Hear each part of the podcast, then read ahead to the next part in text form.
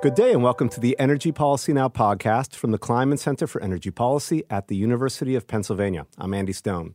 Today we have a very special guest here on Energy Policy Now, one of the top national journalists covering energy and the environment. David Roberts is an energy and environmental writer with Vox, the online news site, and as of this fall, also a senior fellow with the Kleiman Center for Energy Policy. Today, we're going to talk about media's coverage of the politicized issues of energy and climate change and the challenge of being heard in a noisy and splintered media environment.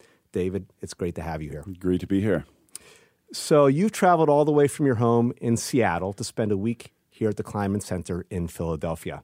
You've had a packed schedule. What have you been up to so far this week? Oh, goodness. I uh, talked to a variety of interesting people. It's a bit of a blur now, but a whole bunch of interesting people. Uh, I talked to some students about, about how I do my work. I gave a lecture on electrification. I just talked to the city manager of Philadelphia. Uh, what else? And had some really good food. that's, okay. that's my impression thus far. Great. So so a lot of research goes into your stories that you write for Vox. Is there anything in particular you're researching here at the center, and any heads up on future topics that you might be writing about? Uh, I'm not specifically researching anything this week. Uh, the, the center is very generously um, helping me go on a reporting trip that starts on Sunday. I will be going to Barcelona to report on uh, what they call superblocks, which is a sort of grand plan to create walkable urban areas throughout throughout the city in, in every sort of, so that everyone has access to them and not just wealthy people. And it's a very politically contested thing over there right now. And anyway, it's fascinating. I'm looking forward to it. So that's, even in a place like Barcelona, which I've never been to, but it's a, is a very urban, walkable city to start yes, out with, I would imagine. Yes. Well, still still somewhat controversial, and more controversial now because they have a new mayor who has completely scrambled the politics over there, and I think it's come from outside the, the traditional party system. So, I, I mean, I still need to do a lot of research before I head over there, but that's that's sort of what's been on my what's been on my mind. Got it. So, so before we go into a discussion specifically on the issues of energy and environmental issues, there's a question I'd like to ask you, okay? Your writing often seems to be an exploration of ideas and events as much as an explanation of them, okay? You recently wrote an article about the role that luck plays in overall life success. It had nothing to do with energy and the environment. What is it that motivates you as a writer? Well, that, that's a good question. I sort of have come to view it, and this is, you know, and, and Vox has been, um, you know, great in allowing me this freedom.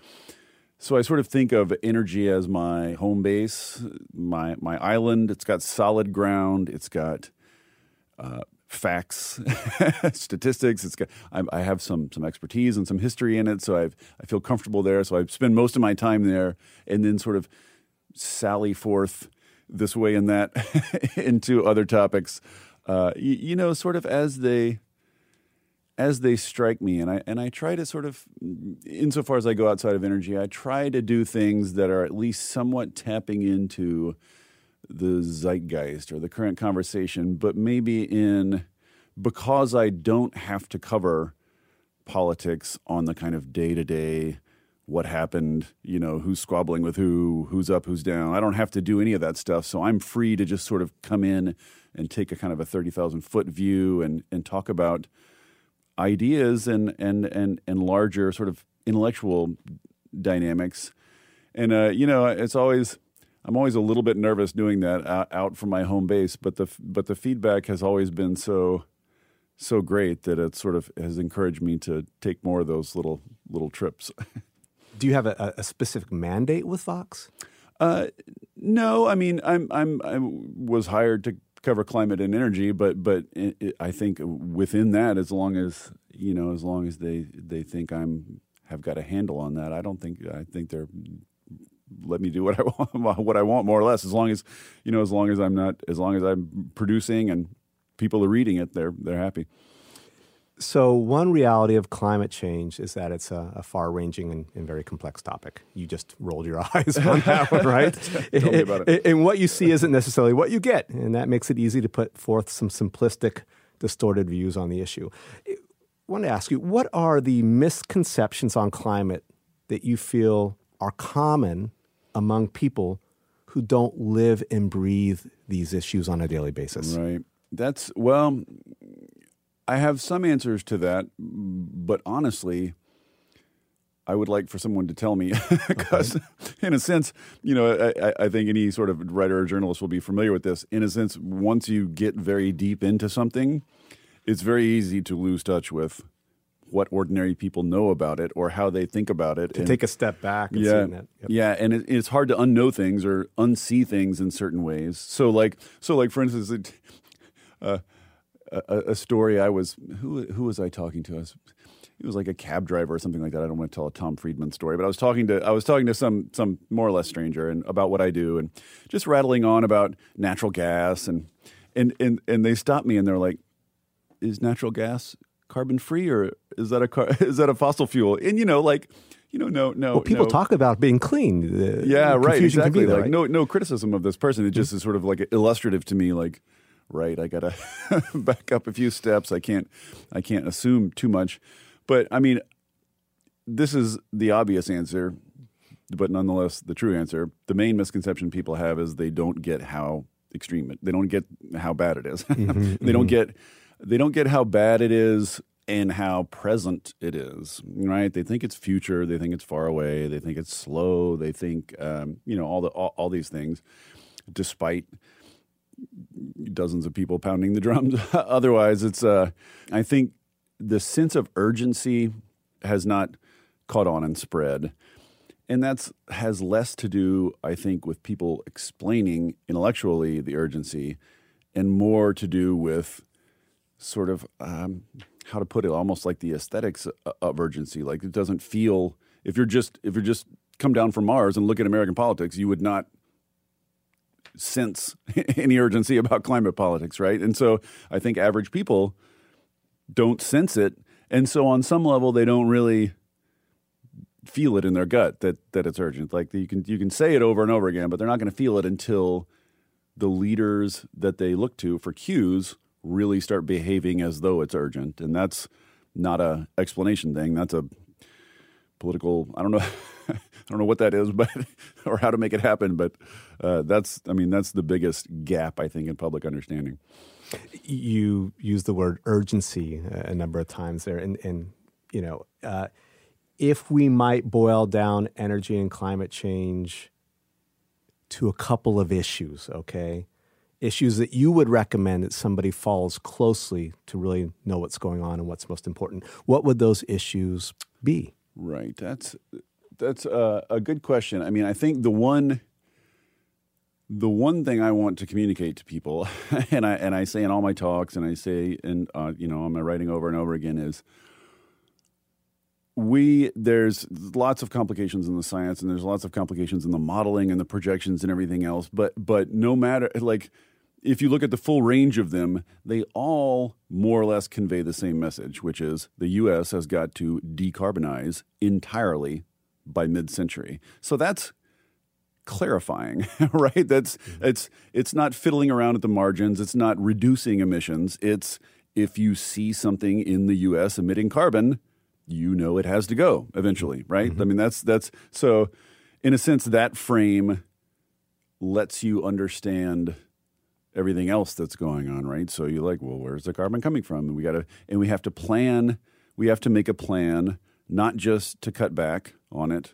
Not just to trim it back, but we got to make a plan to eliminate it. So that means, you know, uh, uh, alternatives or or behavior changes. So, in a sense, that's the kind of issue that precedes all other issues, right? The zero the zero target is the big deal. And as for something more specific, I think the most interesting stuff going on right now. And and the place where there's most activity and ferment and thinking and new models and ideas is around electricity and around the grid it, mm-hmm. itself. So clean electricity, and not just renewables, but you know, as I as I said in my in my talk yesterday, the more renewables you put on the grid, wind and solar, the more you get these sort of fluctuations. They vary with the weather, and so you get this dilemma, which you need to balance the grid. You need you need flexibility on the grid. And you need, and right now, natural gas is providing that flexibility. But again, if you're going to get to zero, you got to eliminate the fossil fuels. So how to provide that balance and stability on the grid, even in the presence of rising levels of renewables, is is a fascinating issue that pulls in a million other issues, right? Like there's a million different ways of going about that, but it's sort of like it, that's kind of the the center of a bunch of uh, a bunch of things that are happening right now, and, and it's my favorite stuff to follow too, because it's I think it's not only unlike federal politics or federal policy, it's happening. Mm-hmm. Something's happening. So it's not just fruitless shouting. Like there's actual developments, there's political movement, there's technological movement, there's and um, there's it's uh, intellectually very interesting. Like I, I I studied philosophy in grad school for for for many years, and and I'm a big fan of systems thinking, sort of thinking of things in systemic terms, and and the grid is, you know. It's the ultimate system. It's the ultimate system. And it's furthermore, it's a place where, unlike in, say, philosophy class, it's a place where systems thinking can actually do some good and clarify things and, and inform policy. So it's like a place where systems thinkers can be, you know, the heroes today, which doesn't come up a lot. So to me, that's fascinating. A, the sort of taking the broad systemic view of the grid. And then you can hone in down to any level, fine-grained level you want. You know, the closer you look, you find more and more complications and issues and interesting things. But that's kind of the – if there's one thing I return to more often than anything else, and that m- more of my pieces than anything else sort of revolve around or touch on in some way or another, it's that. It's grid. It's the grid. Well, this is actually more concrete, right? I mean, politics are flippy-floppy all over the place, but the grid, you know, you've got a problem, you've got to, got to resolve it. It's a it. physical machine. Right, right. So so getting away from that comforting issue of the grid and its real problems, let's talk about um, kind of perception of things for just a moment. Uh, you know, you've been a journalist for years, right? You were at Grist covering environment before you came to Vox.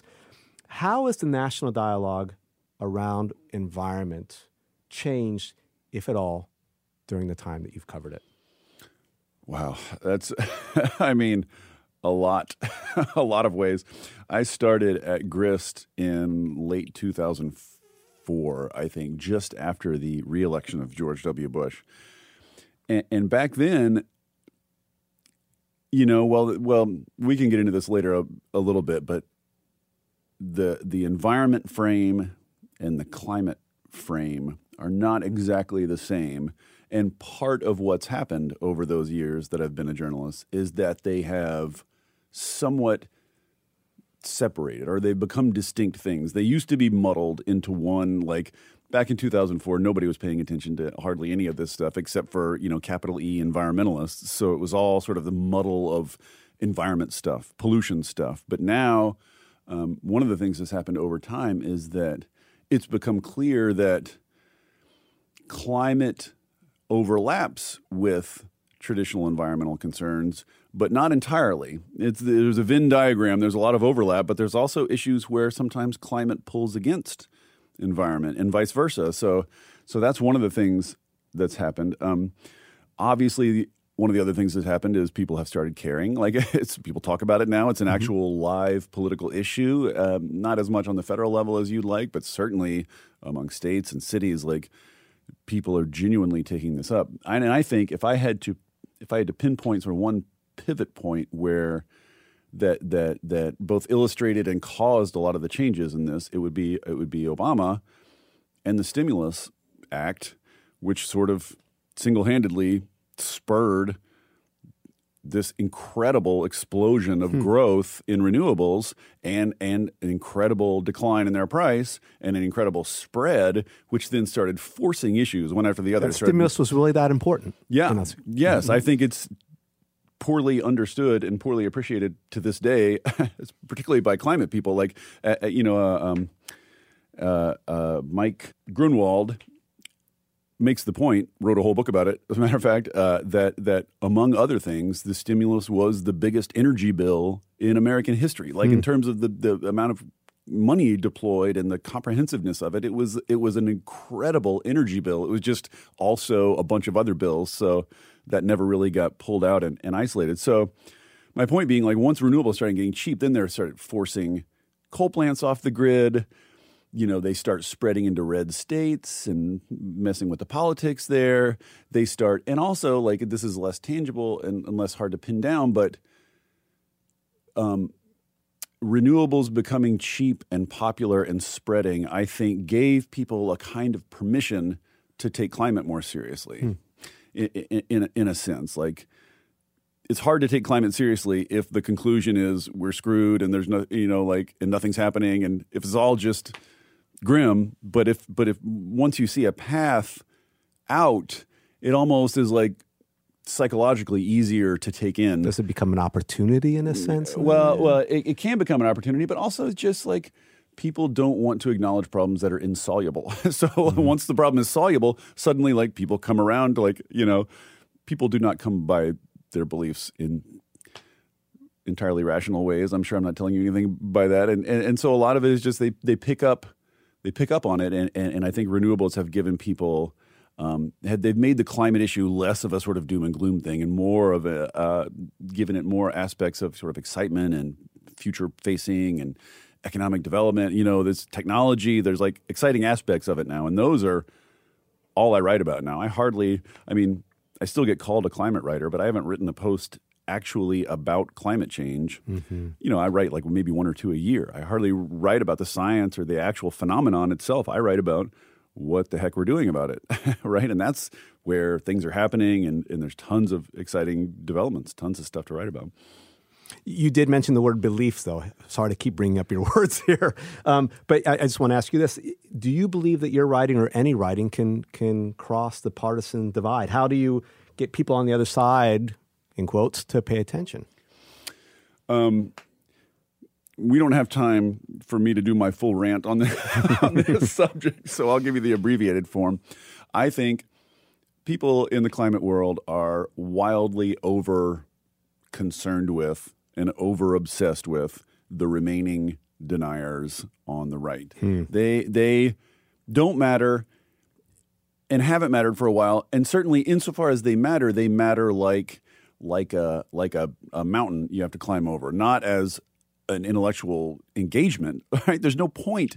There has not been a point in engaging them intellectually in a long time. But they, but the part of that that group elected the president that we have now. I mean, there's there, there's a significant number of those people who who well, are I don't in, think, invested in that. I don't think that denialism.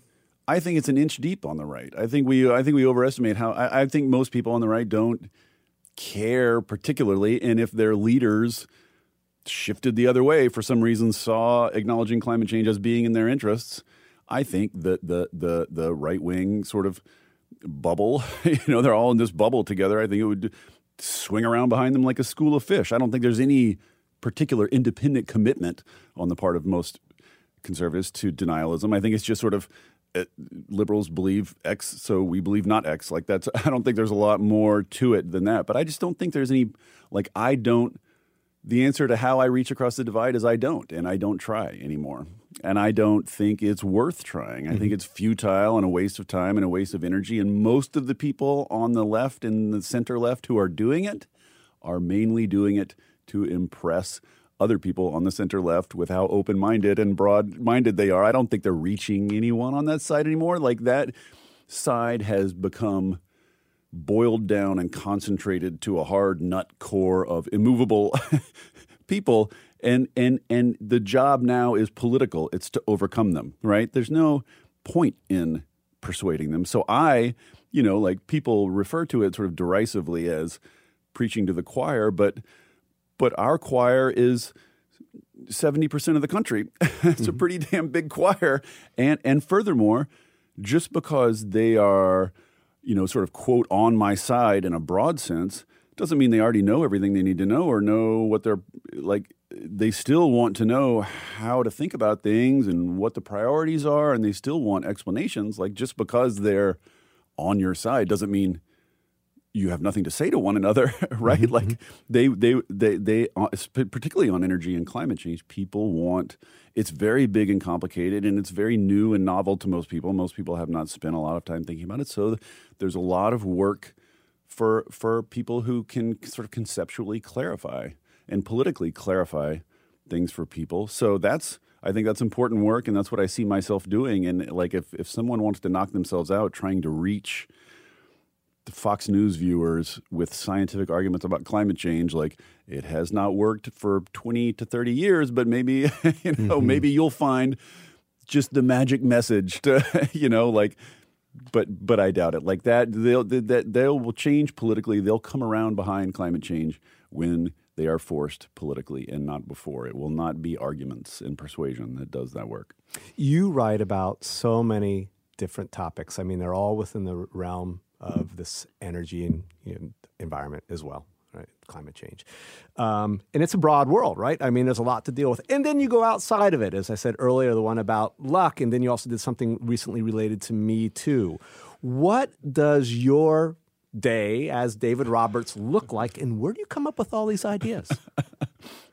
Well, I have lots of opinions. It's essential in your business, right? that that predates my journalism career.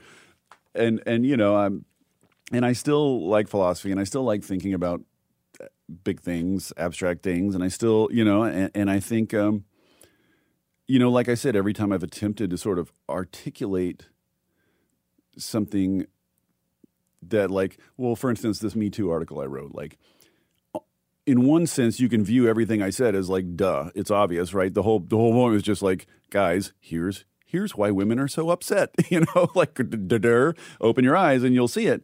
And furthermore, several billion women have already told you this, and you would already know it if you had listened to them. But here, let me as a guy say it. Maybe you'll hear me. But so in a sense, I'm saying things that seem obvious. But but as I said, like every time I've tried to do that, it's it's such positive feedback. Like I get people saying, I like I you expressed what I was thinking in a way that I was not able to. Like you mm. gave me words, you gave me words and a conceptual structure to express what I already sort of was thinking. And that's like the nicest feedback any writer can get uh, about anything. So it sort of encouraged me to to attempt more of those things. Um, as to what my day looks like, this is not this should not be in any way construed as advice or counsel to anyone. But but basically, like I spend my morning in early afternoon dealing with email, calling people that I have to call, you know. Uh, Sources or... Yeah, yeah, just doing all the non-writing stuff, basically, except for insofar as Twitter is, is writing. I do a lot of tweeting. And, you know, basically, like, during the day, I've completely lost my ability to to lock in and do any sort of concentrated long-term work. Mm-hmm. I'm sure I'm not mm-hmm. alone in this. Like I, my colleagues at Vox baffle and amaze me because they're cranking out these articles in the middle of the day, which to me now just seems like wildly impossible. So so I do all that during the day, and then late afternoon I, I walk my dog or, or do some yoga or some exercise and eat dinner, you know, and then my sort of second shift starts mm-hmm. at about ten p.m. Hmm. And from ten to two about – that's when I do probably ninety-five plus. Wow, percent, real night owl. Percent of a total night owl. That's almost all of my writing has been done late at night as for years and years now, just because the sort of torrent of incoming incoming slows a little bit and gives you room to think. So let me ask you about that. So so where do you get your news? And do you have any advice for listeners who try to manage their way through all the massive information that's coming? I found it. I'm overwhelmed. Yeah. I mean, I don't have any great elegant solution. I still spend two hours a day wading through email just like, just like I did in nineteen ninety-eight, you know, like it still feels inefficient.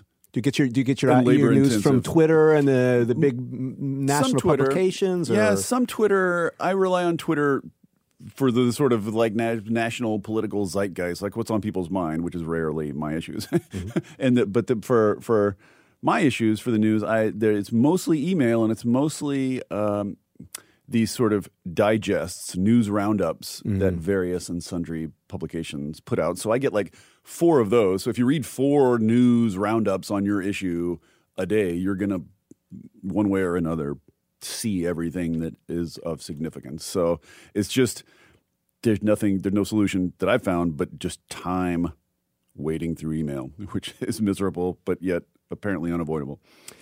What are the conversations like when you're talking with someone opposed to your opinions on whatever? How do those conversations go? And and I know you say you're not trying to convince anybody anymore, but you, you must run into this, right? Well, I don't have the climate fight anymore. I mean, I just don't encounter those people. Mm-hmm. or, or insofar as I encounter them, I just roll my eyes and move on. Um, so so, and this is another thing that's nice about energy relative to politics. Like in energy, there are disagreements, but but like there's a disagreement about about how what percentage of our electricity we can ultimately get from renewables versus having to supplement that with hydro and nuclear and other stuff. Like, is it seventy percent? Is it eighty percent? Like, that's a pretty civilized and technical disagreement, and, and and people in the energy world, in my experience, uh, are able to discuss these things in mature ways and disagree in in substantive ways and have arguments about these issues that are substantive and interesting, possibly just because I think they're somewhat distanced from politics, because they're sort of technical and systemic. They allow they they it's an area where there's lots of disagreements in the energy world, but. But I, but but I don't. It's not one of those things where I feel like I'm on a different team than other people. You know, it's not. They're not teams. There's people who are a lot of people who are genuinely curious and genuinely want to know what's true and right, and and are helping one another find it. So it's very refreshing in that way. It's why I like coming back to it after I foray out into politics. You know, where it's all teams, mm-hmm. no. Facts. No one really knows what's going on. Everybody's BSing. It's just like marshmallow. You're waiting around in marshmallow. It's nice to come back to energy where there's like people of goodwill and actual facts to cover. Recently, the B B C came out and said that it hasn't been reporting properly on climate, okay? Uh, what it said essentially was that its reporters have given deniers of climate science, and I hate to come back to this, I just want to get your opinion on it, have given deniers of climate science too much rope, and they haven't challenged them or provide sufficient balance at times. Uh, the B B C is further uh, training its reporters to challenge and, you know, not just take things at face value. Do we have this issue generally in the press here in the U S? Uh, I think, much like I think people exaggerate the the significance and effect of deniers, I think, I think that media critique, the both sides, you know, balance the scientist with random denier guy, that was a problem in U S media when I started, mm-hmm. especially, but I don't think it really is anymore. Like, I don't really don't think, and I think B B C and everybody else, like The Guardian, you know, made some big grand gesture recently too. They're committed to climate change. I forget exactly what they did, but, you know, you see sort of these media outlets being like, we're throwing this sort of old-fashioned objectivity to the wind, and we're going to, like, you know, we believe that climate matters, and we're going to write from that perspective. I think they're all going to find that just because you include a sentence in every story saying, uh, this hurricane is connected to climate change, which is actually happening and not controversial, it's not going to change anything, really. I don't think that's a problem that is like sub- substantially impeding things I- anymore. I think media in the U S has actually gotten quite a lot better on it and probably doesn't get enough credit. Well, I want to take this a step further, if I may. Okay, so there's a lot of talk generally about the two-degree target on global warming, which is a target it's looking harder and harder for us Earthlings to actually meet, okay? There's also a lot of talk about technologies, carbon capture and storage being the one that most clearly comes to mind, that are in fact expensive and logistically very challenging to implement if we ever really do at scale. Yet both of these issues, it seems to me, are often kind of glossed over as if they are reality and that both are promises that are going to be fulfilled. Is there a disservice in these assumptions? And am I just imagining that I'm seeing this and reading this? Yeah, I think that is a species of a mistake that a lot of people make when they are too close to an area. And of course, I include myself in this because I'm as close as it gets to this area. But I think there's a tendency to exaggerate the sophistication of the public's opinions on this. Like, I suspect if you really dug down and, and, and, and dug down a few levels, you would find that most people in the public don't really clearly distinguish between climate pollution and air pollution, don't really know which are the fossil fuels, don't really know what the relationship is between solar and oil. You know, like that gets mixed up all the time. What the relationship is between electricity and energy more broadly, like all these things that are of great interest to those of us who follow this stuff and care about it.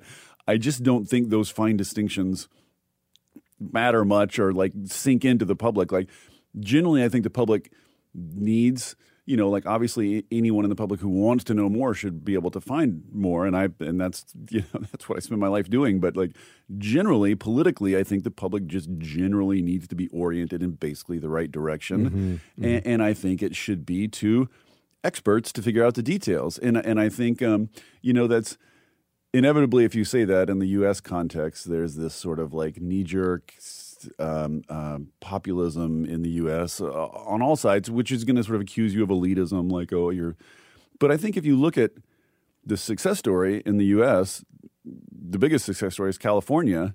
Look at the California model. The California public is generally on board and supportive, but the details are almost entirely worked out by the California mm-hmm. Air Resources Board, which is this sort of council of experts mm-hmm. that's distanced a little bit from public opinion and public feedback. And so as far as I'm concerned, like let CARB or, or its equivalent work that out and just like get the public pointed in the right direction. And don't worry about like if they're grasping the finer distinctions. Like should it ever come up and be a politically salient issue that is like matters in some significant way? Obviously, you know, I'd be the first in line to explain why carbon direct air capture is not yet something we can bet on, you know, or something like that. But but it, but am I worried about like the public getting too excited or too optimistic? No.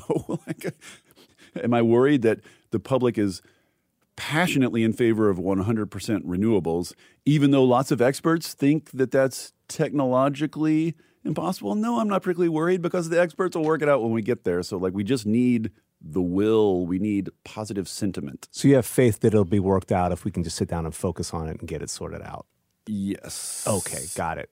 With tech, you're kind of giving me a hey, look on your face, half there, half I, there. I mean, I, I, I, yeah, I think we can work that out. And I think like a lot of these, I think a lot of these issues are going to resolve themselves in ways that nobody, including the experts, mm-hmm. has any freaking clue about right now. And everybody like, you know, everybody's more or less guessing. So like, how much will we need carbon capture?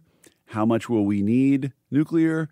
No one really knows. So like, it's, I think it's, it's silly to pretend that the, like, we should be conveying the expert knowledge to the, all the public when the experts don't even really know what's going to happen. Like the market and, and events will sort those things out over time. And then everybody, all the experts will look back and revise their stories retrospectively to make sense of it all. But like, no one knows what's going to happen.